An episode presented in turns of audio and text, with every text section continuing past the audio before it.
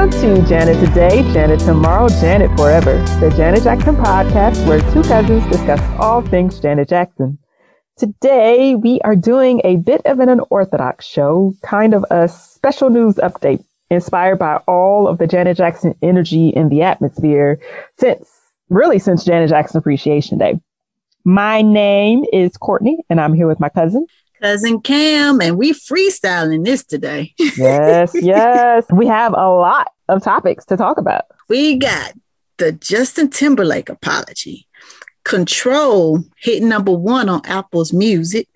Janet's thanking us about the about Control going number one. Uh, Janet's uh, response to gymnast Margzetta Frazier, who did an outstanding routine, Janet routine and pretty much uh, also the auction. The auction, we gotta talk about that. Yes, we gotta talk about that, and just just all things Janet. Yeah, absolutely. Let's jump right in. Now, let's do it. So I've been holding this in just for this moment right here. because on Friday, February the 12th, 2021, Justin Timberlake issued an apology to both Britney Spears and Janet Jackson. Now, let me read his little statement just in case he wants receipts, because you know I'm about them receipts now. Mm-hmm. Um, Mr. Timberlake, he posted this on his Instagram and he proceeds to, to give us this important message. I'm gonna give you my anchor voice. I've seen the messages, tags, comments, and concerns, and I want to respond. I am deeply sorry for the times in my life where my actions contribute to the problem where I spoke out of turn or I did not speak up for what was right. I understand that I fell short in these moments and in many others benefited from a system that condones misogyny and racism. I specifically want to apologize to Britney Spears and Janet Jackson, both individually, because I care and respect these women and I know I have failed. I also feel compelled to respond in part because everyone involved deserves better. And most importantly, because this is a larger conversation that I wholeheartedly want to be a part of and grow from. Oh, he not through yet. I'm through. No, Wait, no, no, no. Because he, this is from the heart. Now, Justin continues, the industry is flawed. It sets men, especially white men, up for success. It's designed this way. As a man in a privileged position, I have to be vocal about this. Because of my ignorance, I didn't recognize it for all that it was while it was happening in my own life. But I do not want to ever benefit from the other from others being pulled down again. I have not been perfect in navigating all of this throughout my career. I know this apology is a first step and doesn't absolve the past. I want to take accountability for my own missteps in all of this, as well as be a part of a world that uplifts and supports. I care deeply about the well being of the people I love and have loved. I can do better and I will do better. Shall I proceed? Yes, indeed. All right. Can I can I just say because I want you to go but I just have to say this one thing that's on my heart and mind. I think he said something like I want to apologize individually mm-hmm. to mm-hmm. Britney Spears mm-hmm. and Janet Jackson. Mm-hmm. Was that it? Because if you put an and in there, that's not individually, is it? Which leads me to my point. Look, I know some people have felt like it was too late, which I understand. Too little, too late. You know, you missed that bus a long time ago. We probably done got a new bus and it's probably got better wheels. But some people felt like Janet should just get over it. Like, get over it now. Them people right there, we probably had to give them a history lesson and we don't have time because it's just, we talk, we about Janet. And I want to clarify too. I think that Janet did get over it. Yes. And I think that the issue is now beyond Janet. Like this isn't a Janet specific issue. No. Um, and so like even if Janet moves on, which I think she has, mm-hmm. um, I don't it's it's not one of those things that you just get over because they try to completely erase a woman's career because of a white man's mistake. True. Now, here's my take on it. I'm mad because it took Britney's fans to get in that ass for him to even get to this point. That's wrong because number one, Britney and Janet are two totally separate events, situations. So they really deserve their own individual apology. The reason why I felt like Britney's situation is different from Janet is because Justin, he used Britney. I watched the documentary. He used their breakup to advance his career. Everybody remembers the classic Cry Me a River. It featured a woman resembling Britney with the trademark hat, jeans with the belly out. And in the video, he suggests Britney cheated. My dumb butt believe Justin, believe it or not. I even said, hey, she stepped out on my boy. I'm Team Justin. I didn't even care for Britney anymore. And I was wrong because I did not know that he would manipulate that situation to advance his career. Number one, there's no proof Britney ever cheated. Number two, he went on a radio and even bragged about taking Britney's virginity. It's a big code in the streets about you don't tell, you don't kiss and tell. He's a trash person, but continue, please. So everybody, while everybody was loving Justin, oh, poor Justin got his heart broken, that started the vultures going towards Britney. And it I mean, when I watched the documentary, it was almost up there with Michael. Like the paparazzi were hounding this chick. I see why she was shaving her head. You you wrong. He wrong. So let me get to Janet because that's my girl. That's where I ride for. I listened to Justin. I was becoming a fan of Justin, but after the Super Bowl situation, Justin became someone on the radio if he had a good song, mm, I listened to it, but I wasn't going out, oh, I got to see him, blah, blah, blah, woo, woo, because you took a big old bus and you took that bus and you rolled it right on Janet's back and then throwed a little more dirt on it and said, you on your own. In conclusion, because I know I'm throwing a lot out of you, my real issue with Justin is the fact that even though Justin was young in the industry, Justin had power at that time. NSYNC three three number one records, over 60 million records sold worldwide. Yes, worldwide. He could have easily stood up for Janet more than what he did. But instead, he was like, oh no, I can't miss my chance to perform and go to the Grammys. Everybody know, even back then, the Grammys was like a snooze bud. You were just like, is it over? He could have easily said, even when he released it, um, Future Sex Love Songs, he could have said, hey, I'm pulling my record until Janet is back on MTV, CBS, all the Viacom channels. He did. He really didn't have to do that. And, and you're right. He could have. He could have. He had the power. But he, he what what would have been enough would be to acknowledge that it was a mistake, to apologize for embarrassing this woman on TV on the biggest stage in the world. And to acknowledge that it wasn't? Yes, to acknowledge that it was a mistake and not a part, a planned part of the choreography or anything for shock value or anything. You know, I love um, there's an interview that just came out on Yahoo where Jimmy Jam talks about like if that was a publicity stunt, he's like, we still had six more weeks to go of work on the album. Mm-hmm. He's like, you don't, you don't do that kind of publicity stunt and not even have the product ready.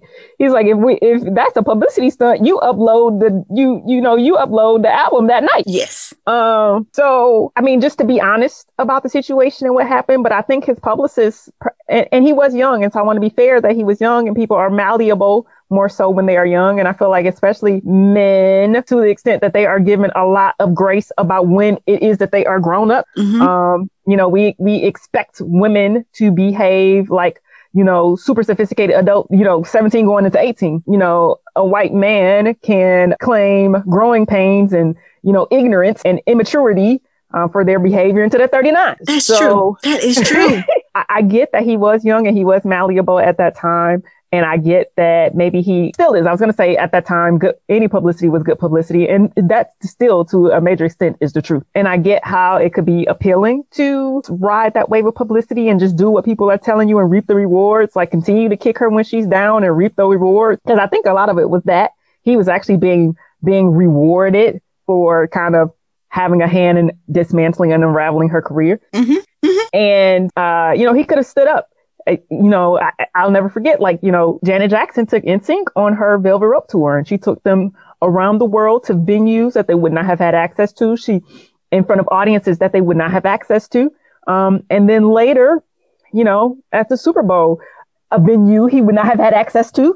Um, And this is how he repays her. And, you know, it's a problem for me for a lot of reasons. Obviously, it's another publicity stunt. Obviously, once again, he's riding the wave of news on other women. Mm-hmm. One, I think he was just embarrassed. Frankly, I didn't know he was capable of. I just did not even think he was self aware enough to know, like, I should be embarrassed. Yeah. But I think the Britney documentary and just seeing the vitriol, I think he had lived in this little bubble where he really thought that, you know, basically the emperor's clothes, he, he found out he was naked.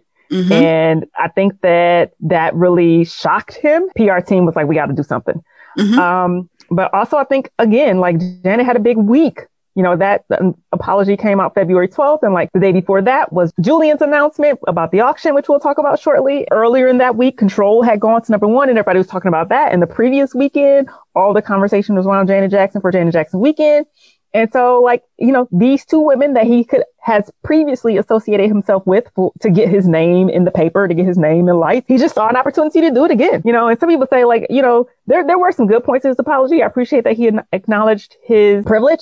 Um, but also, I don't think that any apology is complete if you do not acknowledge the actual harm caused. And he did not do that. You didn't even call out what it is you're apologizing for. You just named some women and like, you, I, I don't know, you maybe could have called their publicists or their assistants or something and just done that because what I'm saying, these apologies weren't for them. These apologies were not for Britney. These apologies were not for Janet Jackson.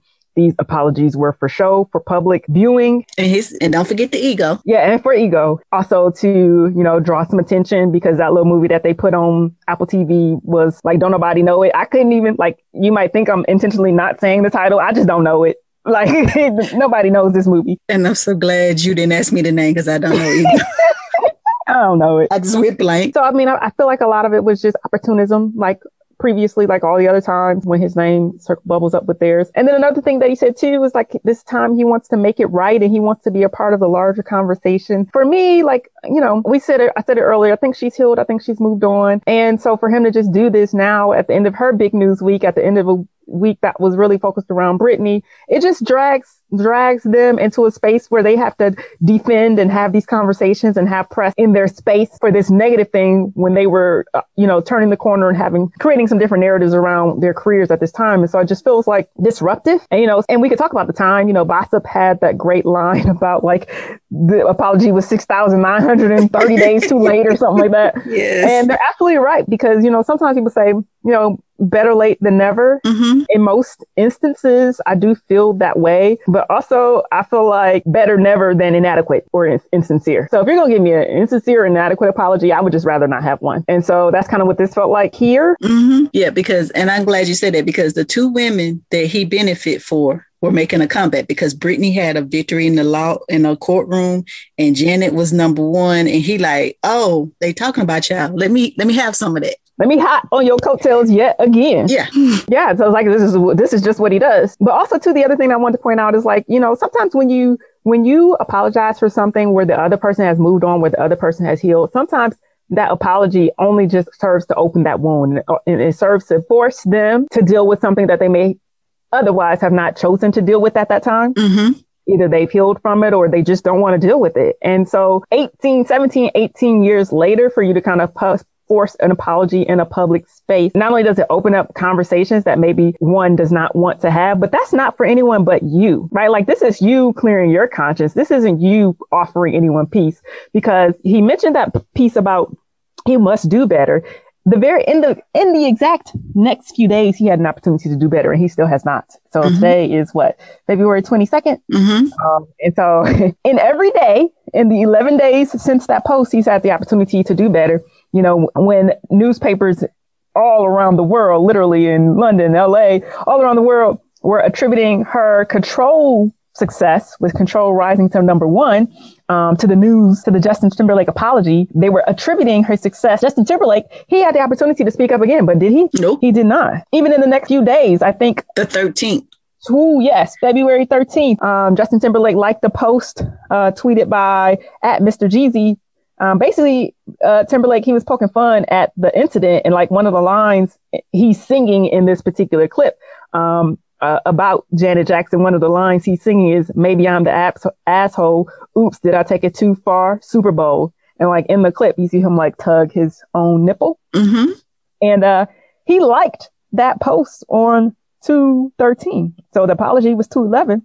and you like that post on 213. That don't, that don't make a lot of sense. He's failed again. yeah, what I'm saying is like you you did you have stumbled out the gate and you really could have just said nothing. Like you you could have said nothing and that would have been so much more appreciated than what you've actually done. It was inadequate in every possible way. And it just reminded me once again that this is a mediocre dude. Like even his apology was mediocre. Yeah. And I have never believed that he had the talent because I know talent will make room for you in places that you ordinarily should not be. And I just never believed he had the talent for the grace he's been given in the black community or the grace he's been given in the pop world at large. Like he just doesn't have the talent. And so And I'm just gonna add on to this. Shout out to journalist Ernest Owens who resurfaced a Twitter exchange that he had with Justin. Mm-hmm. And and I, I, hope you, I think I think you may remember this. This was after you know Jesse Williams at the 2016 BET Awards gave that touching, like tribute. You know, he he got us riled up and ready to go. Mm-hmm. And so I guess um I'll just take it from the fact that Justin was so quick to you know, praise this. And Ernest Owens pointed out, like, so does this mean you're going to stop appropriating our music and culture and apologize to Janet too? Hashtag BET Awards. That's what Owens tweeted. And Justin replied, Oh, you sweet soul, which is like so condescending. So in the South, that splits your heart mm-hmm. for anybody from the South. Uh, the more you realize that we are the same, the more you we can have a conversation. Bye. And then he deleted his his uh, message. Justin, mm-hmm. baby, because of your skin, you were uh, you were able to go on 106 and Park and promote your NSYNC album and prep you for crossing over into the R&B chart. Don't don't get it twisted because that was the plan. The plan was to market Justin as this down white, blue-eyed soul artist. And it worked. He crossed over on both charts. So don't come with me with that. And another thing, and we're gonna move on. I I remember is the fact that he he done pissed off Prince fans too. he he was so petty before pettiness he got mad at Prince because Prince made a statement that sexy never left. Because you know, Justin had sexy, I'm bringing sexy back. Mm-hmm. So Prince was like, "Sexy ain't never left. It's R&B. Sex, it, sex, sexy is gonna be sexy." He wanted to make little statements and little gestures on war shows about Prince hyping whatever. I'm from the hood. Say it to my face. And Prince must have really hit a nerve that you had to go on a tantrum to do that. Because if anybody knows what sex is, it's Prince. Sir, you don't even belong in the same conversation. Like your name should be redacted in all sentences that feature the word Prince or any of the letters that comprise the name Prince. Like your name should not appear in any sentences with the letters P R I N C or E. No, you are not worthy. No. And then he used Prince image for his Super Bowl, and like the fans were like, "Oh no, nah. yeah, don't yeah, act like yeah. you down now." And next thing you know, he put out Man of the Woods, which flopped. Right. And don't forget they had that that Super Bowl, his Super Bowl like party or whatever whatever you want to call it. He hosted it at Paisley Park. So just disrespectful. Like, okay, the man specifically said he never wanted to be a part of a hologram performance or any performance, you know, live performance after his death. Mm-hmm. And then not only do you do that, but you again do it in such a mediocre way. And you ain't never hung out with this man. yeah. Prince would not spit on that man if he was on fire. Like you, you, you doing too much. You doing too much. You taking too many liberties with the culture. But again, I feel like that's a little bit our fault. I feel like that's a little bit of our fault because yeah. a lot of other cultures gatekeep their cultures, and uh, oh, yes. we don't. We are inclusive and welcoming. And I kind of like that. Like I like that people come, people, all different kinds of people can hang out with black folks and just feel good and have a good time and enjoy the music and vibe or whatever, but you're still a guest. And so there are rules for the guests. I think that we often let people skate because you know how I feel about uh, Zebrahead, Michael Rapaport. I don't know why we continue to tolerate this man and his ignorance and his his total disgusting behavior towards black women time and time again. And you know, and now we continue to uh, put up with Justin Timberlake. And I just again. Like there ain't even one Justin Timberlake song, not one that is worthy of the prominence and place that he holds in the black community, not even one. So I'm going to ask us to have a little bit more respect for ourselves and for our communities, for the members of our communities who, when they are hurt. And speak, I just want to, you know, shift. So we're still talking a little bit about Justin Timberlake, but I want to talk about what it looked like, you know, kind of the media's response to the apology. You know, immediately everybody started trying to figure out what Janet Jackson was going to do. Is she going to make a statement? Is she going to do this? Like I said, when Control went to number one, which happened right around its debut time. So like it, it happened like the fifth, sixth, or seventh. Um, mm-hmm. Right around the 35th anniversary, a week later, they were attributing, you know, that success to uh, somehow to the Justin Timberlake apology. And later, I, I want to play um, Justin Jimmy Jam make pretty pertinent statement about that. And I and I just I want to play it in its entirety. We have not uh, clear that sample, so uh, it's gonna be on the end beyond the credits. And if somebody finds it, we'll pull it out. I just want to say, like some of the some of the headlines after those after that apology, uh, TMZ on F- February 14th on Valentine's Day posted Janet Jackson 1986 album soars on charts after JT apology. Well, he didn't download not one single out there. Not one, nothing. Like he he nobody. If if if anything, maybe somebody bought some albums to spite him, but I don't think we dislike him enough to spend money because of him. Um, but plus, we already have 50 million versions. listen, can't can't buy no more yeah. trolls, okay? You know, and, and media just was all over her, and they were just it was just clickbait. Like they were, even though I love that Janet released that statement, and we'll talk about that in a second, thanking people about control. You know, people kept trying to force the headline would say something like Janet Jackson breaks her silence and subtly acknowledges Justin Timberlake's apology. Um, that's a headline from the Daily Mail on February 13th. Say Sarah Abraham, ma'am, you are a kind of terrible journalist because the headline is Justin Janet Jackson breaks her silence and subtly acknowledges Justin Timberlake. And then the lead says she she did not directly reference the former boy band Mea Culpa. well, ma'am, like, okay, the whole story is about I love you so much, emotional Janet Jackson. Thanks fans for pushing her 1986 album Control back to the top of the charts after Justin Timberlake's groveling apology for his male privilege. Like, mm, okay, so why was Justin Timberlake mentioned? Janet didn't miss, mention mm Justin Timberlake. But anyways, let's talk about that. Let's talk about that. Um, thank you that we got from Janet Jackson. Yes. And like you mentioned, uh, Janet thanked her fans for making Control number one on the uh, iTunes. Control hit number one on, on the Apple Top 40 in U.S. pop album charts last um, on February the 4th, celebrating 35th anniversary of its release. Jenny did a video thanking fans that she posted to social media on February 13, 2021. I know y'all, Janet was like, when I saw this, I was like, this is really Janet, like in the code, about to right. Wrapped up, face. I, that little mask is suspect though. I knew you had to get another mask, but it was good to see her face. I was super excited to see her.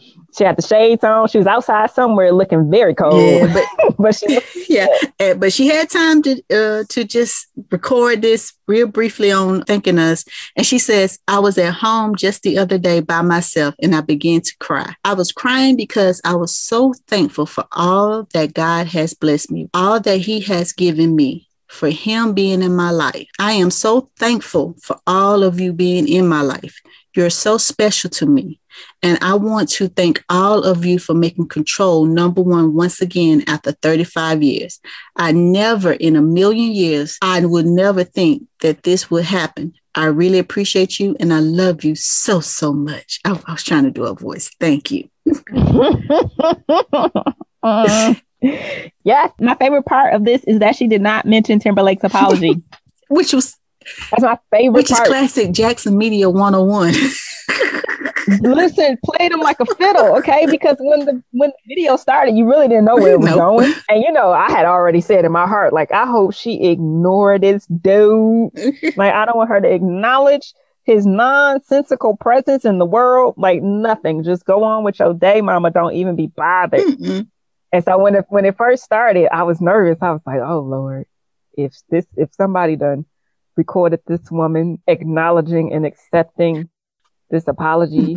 I'm gonna have to lay down. Like I don't, I don't know how my day would go on. Oh, but woo wee, she did what she had to do. Thank yeah. you. I mean, it kind of reminds me of when she was on Oprah and Oprah asked her about it, and she was like, mm, friends don't do friends like that. And just kept, yeah. just kept it moving like. But even better because like she didn't even acknowledge his presence in the world. He didn't get no oxygen.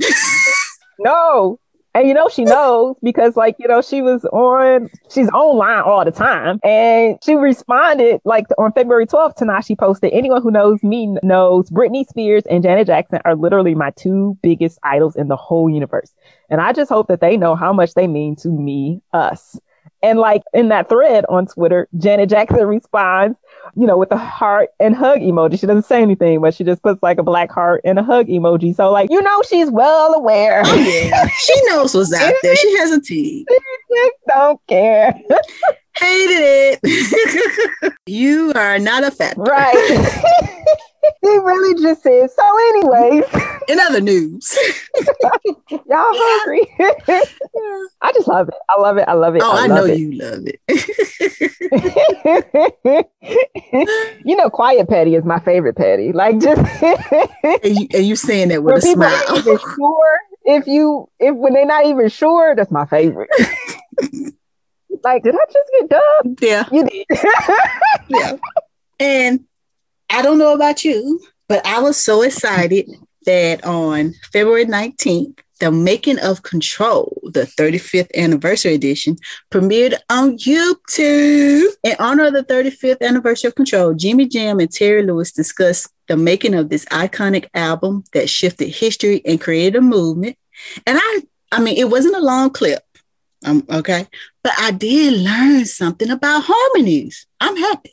what did you learn? I learned the reason why her harmonies is so distinct is because when they were creating like the chords for the harmonies, they would go one off. Right. Yes. I remember him talking about that. And I was like, who thinks of that? Yeah, I remember him talking about that. Yes, yes, yes. I said, shut the front door. They, they had so many little secrets for like how to give people their distinct sounds. Like, you know, they would use a drum machine and like, we're not going to use it on this. We're only going to use it on this person or yeah. a keyboard. We're only going to use it for this artist. Yeah. Um, and like kind of created sounds for people. So yeah, I did not watch, I, I read and watched a lot of stuff today.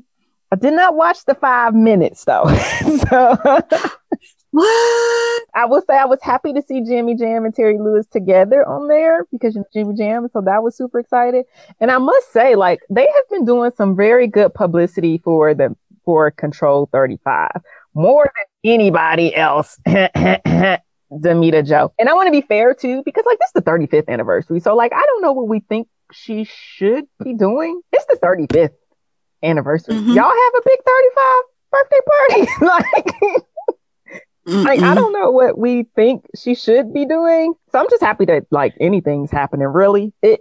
I really enjoyed Jimmy Jam and Terry Lewis did an interview for Yahoo. I think mm-hmm. Yahoo Entertainment about the 35th anniversary. They were in- interviewed by Lyndsey Parker, and this the conversation about Justin Timberlake came from this interview that I want to tag on the end. But yeah, they had a good conversation. It was probably like a 40 minute interview where they mostly talked about control. They talked about some other things as well, but um, they talked about Super Bowl and some other things, but they really talked a lot about just Janet Jackson and working with her and things throughout her career. And there were just some gems like, um, you know, uh, they were asked about like, you know, watching Janet's reaction to Control Go to number one and seeing her be so emotional about that. And, um, you know, Jimmy Jams, he said, you know, basically he like, I just gives a sense that everything has a deeper meaning to her now.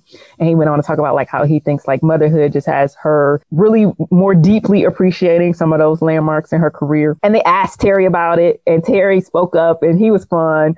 Um, but the thing that he two things he said that really, really like brought me some joy. But the first one he said, and he said it was so much like light in his, just his face lit up. He was like, you know, when I saw that video, they asked him what he thought when he saw the video. And he was like, you know what?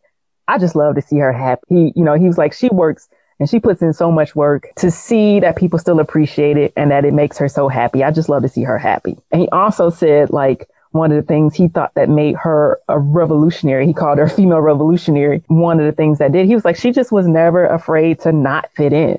Like he, he's like, if she didn't fit in, like that was fine. you yeah. try things that other people would not be willing to try for fear of risking, you know, their their image or whatever. He was like, she just she just was never concerned about like being in the in crowd. I like also what Terry said about like her mindset um working on control was more like give me free. Yes. and I believe it. I, I really do believe that she was, even though she was out of her comfort zone, out of California, she was free. Mhm. And she had someone that would listen to her and who cared about her ideas and what she was going through. And I think Jimmy, um, in the making of control, he brings that up. He says that once they started talking to Janet and started writing songs, Janet was like, We just talked about this. And he was like, Yeah. And she was like, We gonna sing about it? And he was like, Yeah. Yeah. And she was like, Oh. Yeah. So I, I get where the give me free is coming from. Yeah, yeah, yeah. um, they also said a lot, another, a lot of good gems in there. One of my favorite was when they asked again about Timberlake, but um, uh, they asked Terry his response, like, "What do you, what do you think about the apology and all of that stuff?" And uh, Terry was just like, he said t- a bunch of stuff in between these other these two phrases, but these are the two phrases that I remember. He was like, first, what took you so long? Um, you know, and he went on to say a little bit about how Janet basically had to stand and take all the heat by herself. Um, and he was just like, that was kind of a coward move. And then his his concluding statement was like, so you apologize now? Who cares? Mhm. And I was like, yeah, exactly. Basically, who cares? Like, Yeah. I appreciated that. Terry's a straight shooter. He don't he don't care. Mm-mm. he, he gonna tell it like it is. Yeah, I appreciate it. Um, you know, the part that I want to tack in on at the end was Jimmy Jam remarked on how the control number one narrative got spent, like we talked about earlier, and got connected to Justin Timberlake when it had nothing to do with Justin Timberlake. Um, and it's a really powerful moment in the interview. So I'm going to take that soundbite on at the end. Um, and obviously, if someone complains, we will take it off. But it's an important thing Jimmy said, and I want you all to hear it in his words. He also talked though too one one other thing he talked about, which maybe has gotten misconstrued or misunderstood, or or or maybe I'm misunderstanding it now, but. You know, it, it, seemed like Jimmy clearly said that the Grammys never banned Janet. They were basically Mhm. pressured to remove her because of CBS. Right. Les Moonves, obviously. Mhm. I mean, be that, you know, it is what it is. I still have my feelings about the Grammys, not just not honoring Janet Jackson and not standing beside her in that moment. You know, again, Janet has like five Grammys. I don't understand how you have a number one album in four decades and you have five Grammys and three of them are for videos. So whatever. So yeah, like I appreciate Jimmy saying that, and I know that he has some deep connections. Like I think he's on like the board for the Grammys. Like he's Jimmy is like a a Mhm. ranked and respected official as he should be in the Grammys. But I say that Mhm. because there is probably a little bias, but naturally there is a bias for Janet as well. But yes, I just for context, uh, he he did share that the Grammys never officially banned Janet, and there hasn't been a thing like she's never going to be invited again or whatever. So So Janet, the one of the most sweetest things to me for her fans, um, she didn't just make a video thanking her fans for the control going number one. She also reached out to UCLA gymnast Margzetta Frazier, who had an amazing routine. Her routine was all about Janet mhm. and control. and when I tell you, she that sister laid it down on that mat. She did moves. She did moves that I know I can't do. But I will say this: she really encaptured. Like she didn't just she didn't just have a routine to a bunch of Janet hits, even though it was a bunch of Janet hits. Like she was doing the moves, like she did the routine from it, you know, and she had Yeah. the walk, and she was doing it. You could tell she was a real fan. That this was like something that was important, and she was passionate about it, and it showed because sister hit that thing. Like she did that. Mm-hmm. Her she was amazing. Like i, I there you know in gym gymnastics they can find something for deductions but i ain't see no deductions. Like sis was clean. So i want to just point that out. Like she did that Yes, and I mean she's like if you go on YouTube, like I say, ESPN, she's just killing it. Everybody's just been talking about that routine, and and the mix was good too i was like is this active because that was a good mix for the janet jackson songs the thing I hear so many good mixes. I'm like, can I get a mix? yes. So in the call, you know, uh, the call was actually posted on February 19th uh, to Twitter, and this was earlier in the day. So later in that day, Margzetta had a meet. Um, but Janet said in the call, you know, a friend sent me this video, and it was a video of you and the routine you did. And when I watched it, I began to cry. I was so thankful to God for all that He has allowed me to do and given me. And just to see the work that I've done, the young generation still having fun with it the way that I did and still do 35 years later. And I was like, that is so sweet. But also, Jenny got to get out the house. She's just sitting around weeping. Like, and this is this is from me. I'm a cancer. I cried yesterday watching The Equalizer. I need Janet to go outside. Okay, I don't need you to tell nobody else that right there. I want you to hold that. Is that the Queen Latifah Equalizer? the Queen Latifah Equalizer. Carry on. Which you know is unusual for me. I have made an exception because I don't watch cop shows or anything like cop shows. Um, but I had to make an exception because it's Queen Latifah. So, I, so my PSA is stop putting black people I love in cop shows. So I don't have to watch this propaganda. Stop it. But Queen Latifah is very good, and she's not a cop. She's something, but she works with the cops. So same thing. Um, now, can I be honest? Because I was hating for about ten seconds because I'm not flipping and doing backflips for, for a call from Janet. Now, what I can do is I can give her 10 pounds of crawfish. Come on, Biloxi, Mississippi. We got a nice little casino. If you want to perform, Janet, we we got you. I bring that crawfish, pop a couple coronas for a phone call. Yeah. I feel like this is an offer no one can refuse. You're gonna probably get a phone call and then he's second now. Oh, I thought my phone.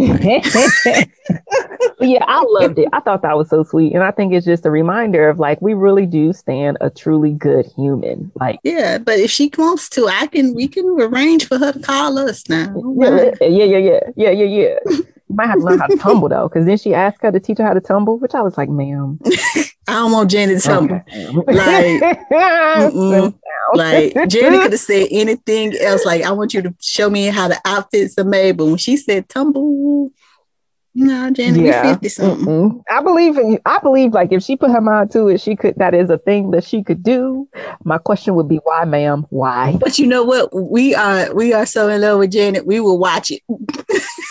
I would. I would absolutely watch it. Listen, she listen, there's hardly anything she could take up that I would not watch. Fly fishing, I'm there. Like NASCAR, come on, man. I'm driving circles. I don't know why you're doing this, but go ahead. Like there's hardly anything. And I will put my bet on her to win it. I'd be like, Jenny gonna win. no, Jenny ain't gonna win, but she gonna win. How did we get on NASCAR? oh boy. And I think we should note too that like that FaceTime call, which was earlier in the day, and then um, Margzetta had a meet that night. She said two of her personal bests. Mm. And uh, you know, she says herself, she's like, just hearing her say that I inspired her that made me very emotional. That was definitely the best pep talk ever before a competition and definitely the best birthday gift ever. And I'm so happy that she had that moment. I'm so happy that, you know, the youth, you know, who this girl's probably 18, 19 years mm-hmm. old, maybe 20, still discovering Janet Jackson and still enjoying Janet Jackson, and that Janet is still connecting personally um, with her fans in this way and is given such good press, right? Like she couldn't buy mm-hmm. this kind of press. Like I saw this story on Good Morning mm-hmm. America, it was LA mm-hmm. it was on Entertainment Tonight, it's on the People Magazine website. Like this story was everywhere as it should be because it's just one of those moments that reminds you that like just this is a special human because you just, you know, the the status and the magnitude of her career and all she's been through, like with people literally trying to dismantle at the foundation, take her career apart. For her to still be one out here, recognized, having a good time, but also too, like humble enough to be like, you know, that touched me. I'm gonna call this kid. that if she got that phone call before the competition, yeah, that is a good pep talk. By the way, Janet, next year I play fantasy football. Wouldn't mind having a pep talk for my first games. Yeah. yeah. can we make sure you pick the right quarterback? Mm-mm, that's funny. Okay, mm-hmm. good luck with that, though. You know, I'm, I'm always rooting for you. So I hope that that call comes. Yeah, I'm I'm I'm manifesting. I'm trying to learn how to manifest. yeah, you put it in. You got to put it in the universe. Put it in the universe. Let's put all the things in the universe. You know, we've been trying to get an interview with Jimmy Jimmy Terry Lewis. Yes, and I feel like it's gonna happen. Mm-hmm. So we're just gonna put it in the universe. Um, Ashay, Ashay, Ashay. I yes, agree. yes. Oh, one one other thing we gotta talk about. We gotta talk about the auction. Yes. So this again was a part, and we put it at the end because we didn't want foolish child out the way, Justin Timberlake. but all the things that happened in that week, you know, Control going to number one, and then we got the news of this auction um, mm-hmm. on February 11th.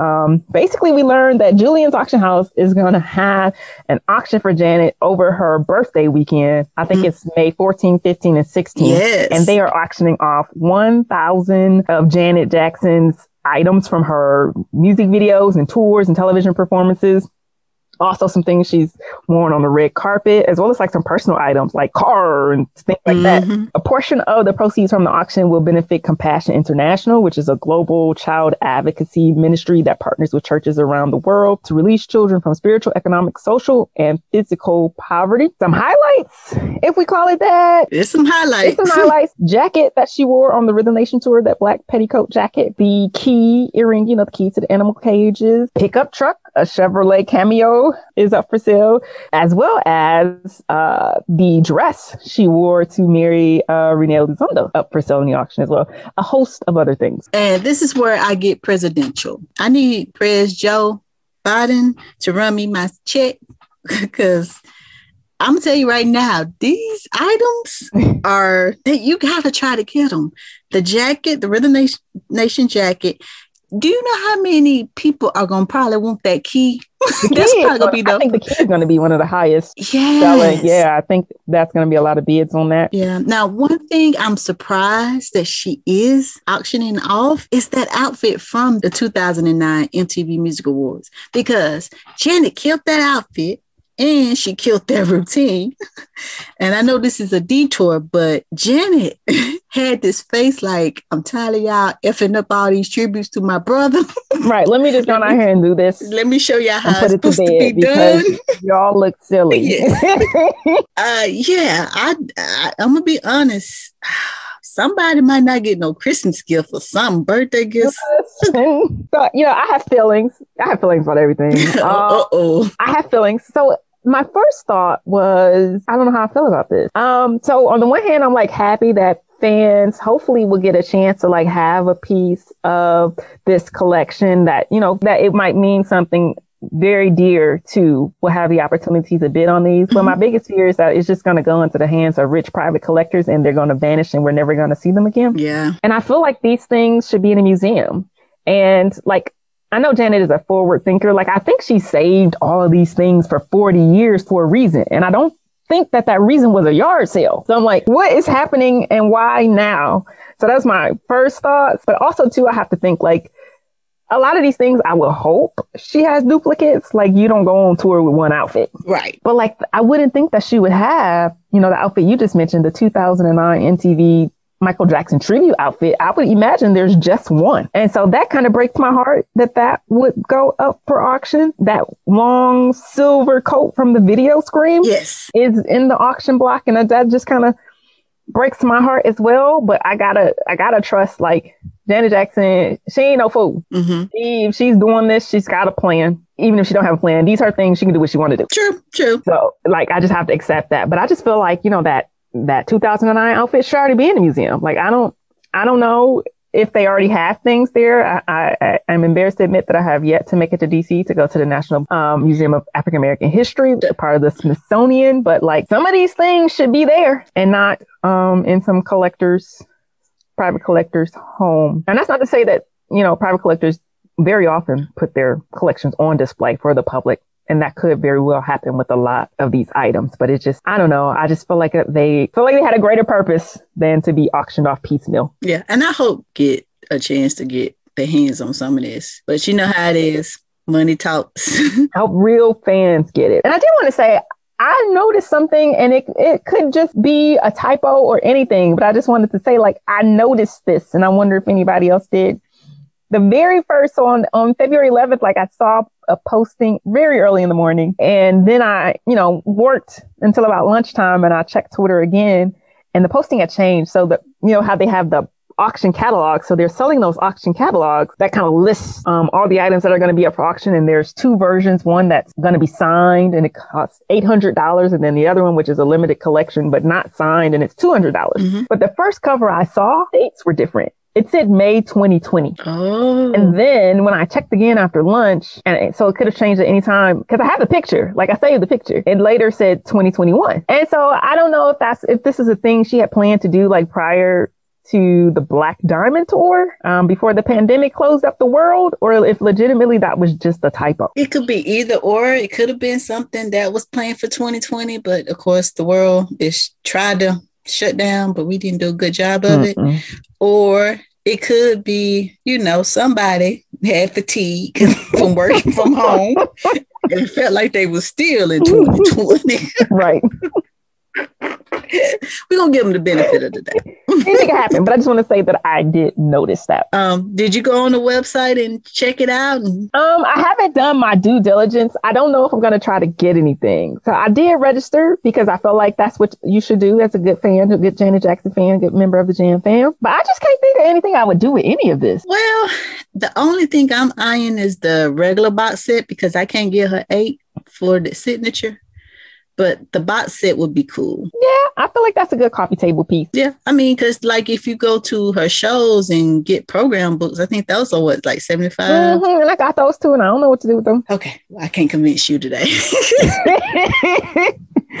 you know, most of most of my items are functional. I don't have a lot of things that just exist, but I am trying to figure out like what could I buy that maybe I could treat like art because you know, last couple years I've been trying to invest in art by black artists. Mhm. And although this would be a stretch, maybe I could convince my mind that this is art, you know, some pieces of her art that maybe I could display or something, but I don't know what that would be. Mm, Yeah, yeah. I don't know what that would be. So Yeah, you ain't got to convince me. You talking to a person who uh, was in an eBay auction battle for a Michael Jackson doll, so I can't. Yeah. I can't. But so I can't criticize. yeah, yeah. But I'm excited either way. I hope, you know, I wish luck on all of the Jam fam, all of the fans who just want to have a little piece of Janet Jackson as a part of their collection or belongings. I hope everybody gets what they want. I, I read maybe yesterday an article about basically the title was the article of was Black Music and Entertainment Walk of Fame announced, and the article was to talk about some of the inductees. And I guess Georgia, more specifically Atlanta, has announced the creation of the Black Music Entertainment Walk of Fame.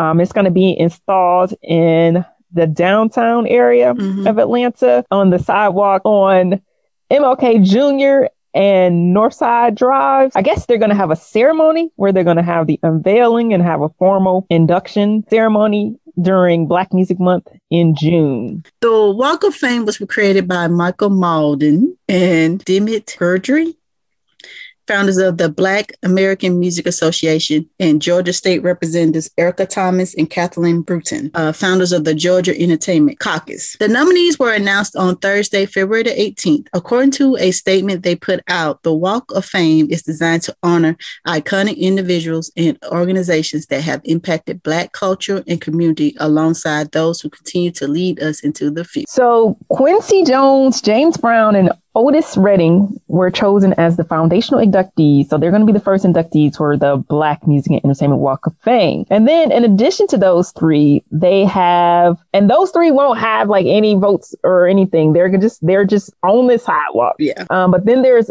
35 other artists who are apparently competing for seven spots. And that's where it all came apart for me. All right, because you wanted to talk about this. I'm gonna let you have the floor.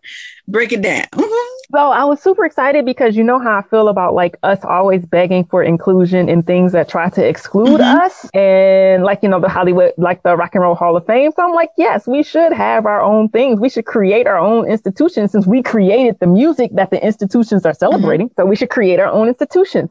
Um, so I was excited about that. But then like there's so much wrong here. So there's going to be seven categories. One, I'm going to start at the bottom and then I'm, I'm going to get to problematic Okay. So there's music and entertainment mogul. And the, the, I'll just tell some of the folks who are nominated. If you want to, you can just Google this. Um, but music and entertainment mogul category, there's Sean Combs, Dr. Dre, Queen Latifah, Will Smith, Jay Z. Gospel category, the Clark sisters, Kirk Franklin, BB and CC Winans, Shirley Caesar, Donald Lawrence. And then there's a legacy artist category, which is Lionel Richie, Diana Ross, Michael Jackson, Stevie Wonder, Chaka Khan. Mhm. And I'm not going to keep going. I'm going to come back to them. I'm going to tell you what the other categories are. I'm not going to read all the names. There's hip hop female, there's hip hop male, mainstream female, and mainstream male. Sir, ma'am, child, WTF is mainstream male inside of the Black Walk of Fame. What is mainstream male? what is mainstream female? You're to put mainstream, you're to write those letters on MLK Street? You want to write mainstream mail on on Dr. Martin Luther King Street? And not only that, you're going to have Charlie Wilson, Pharrell Williams, Usher, Maxwell, and Babyface duking it out for a spot on the sidewalk. Well, let me just say this Pharrell and Maxwell can sit down because they're not even in the same category. But the point is, the point is, this false scarcity, your induct, your inaugural class could just be the 35. And then if True. you want to create this false scarcity later, that's fine. But you mean to tell me, um, in mainstream female category, again, I can't even believe black people wrote that down. You mean to tell me in mainstream female category, Beyonce, Janet Jackson, Mariah Carey, Mary J. Blige, and Anita Baker, you're telling me only one of them deserves to be on the ground. It's sidewalk. And it's in ATL, right? Yes. And they got enough sidewalks for everyone, right? One would think. And if Tyler Perry can get a highway, one would think. These artists can get a piece of the block. I'm just saying. And it's 35. It's, it's not like you're going to run out. Like if you were just doing this to stretch it out because you say you want to do this every June, you want to have an induction class or whatever it is that you're aiming to do long term, I think you could still start with 35. Like, can you imagine? Are they really saying that like for the next year, they expect tourists to go to this street to look at seven names or 10 with the three who are automatically inducted? You think that people are going to go stand over and look at 10 names?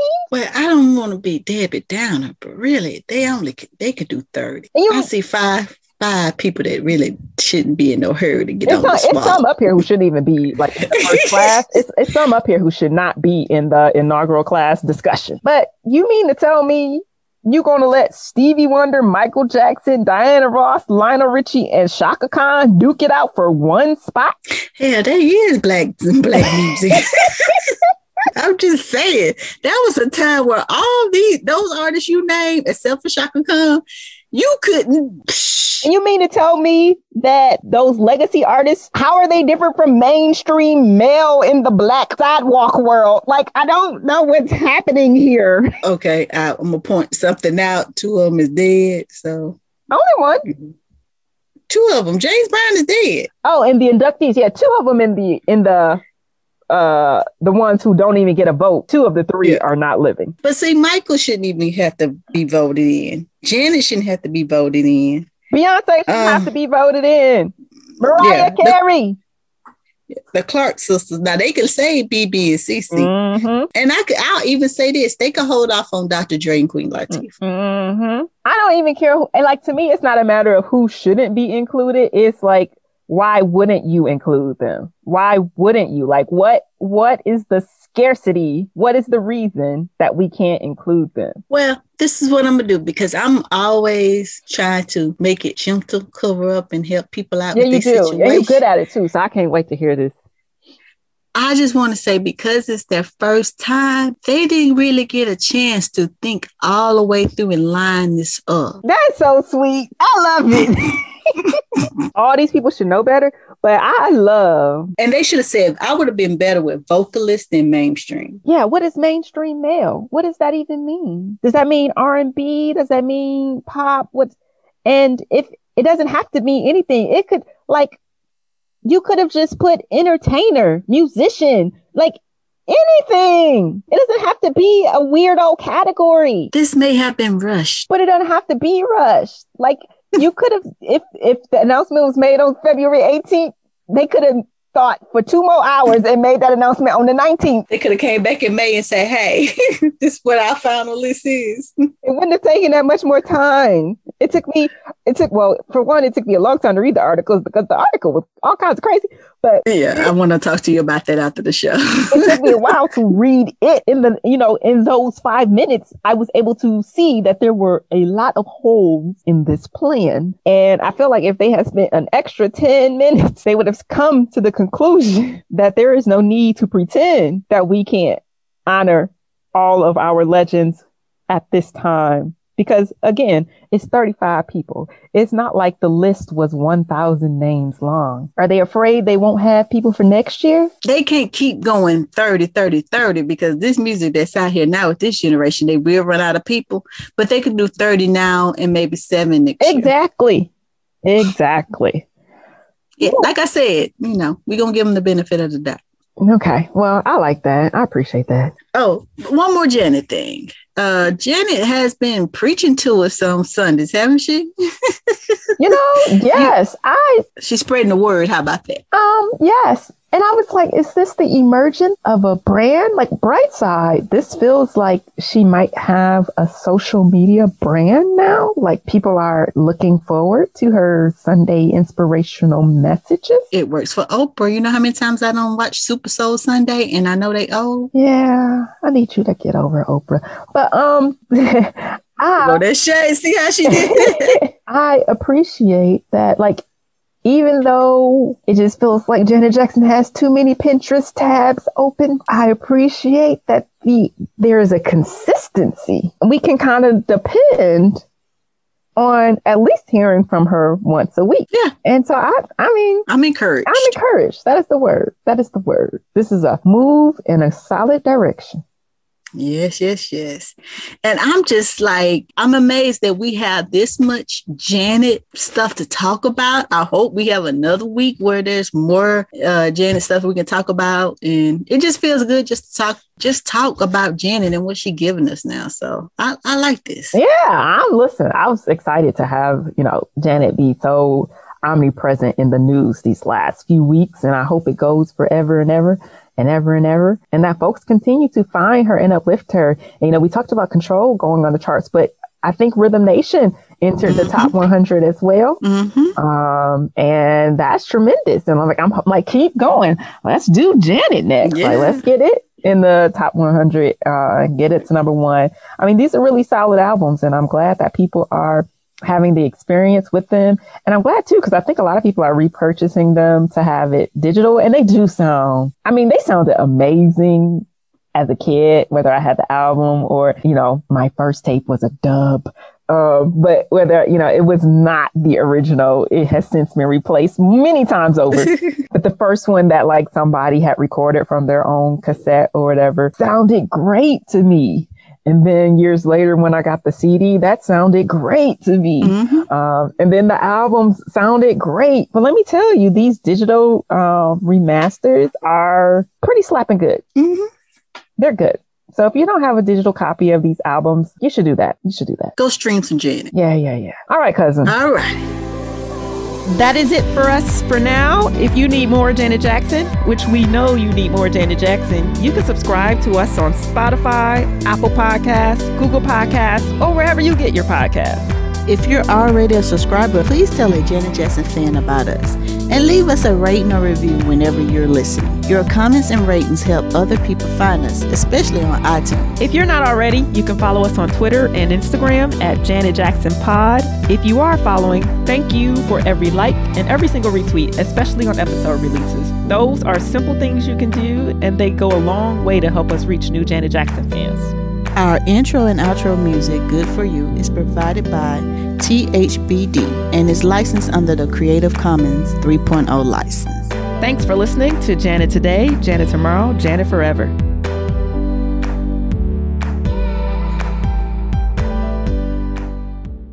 You know, reflecting back, I just wish he would have stepped forward earlier and kind of laid himself in the line of fire too and, and took his shots but now, who cares? The thing that was interesting to me, or my observation of it was, was the way that it got reported. So Janet's record went back to number one because Janet Jackson Appreciation Day coincided with the Super Bowl day, mm-hmm. as it has, thanks to Matthew Cherry and a few other people, a few other fans that would really got involved with that. So um, I think that the story was very much that was a very positive story. Mm-hmm. And then, you know, when Justin Timberlake a few days later or whatever it is does the apology, all of a sudden the story becomes somehow that the record goes back to number one because of Justin Timberlake. And I don't know whether that's just, I mean, to me, it showed where the societal thing that happens that females have been saying for years how things get hijacked from them. And somehow now all of a sudden the story becomes the male. And it's such a dominated, uh, you know, maybe the media industry is dominated by males. I don't know what it is, but that was the thing that I noticed that really rubbed me the wrong way because that was not the story. Huh. The story was the album went back to number one that's its own story with the fans, with the people that appreciate the music and all of that. And now the fact that he apologized, that came after the fact of the record going back to number one. But somehow it got reported like as a result of him apologizing, the record went back to number one. And so the narrative is so screwed up as it has been for years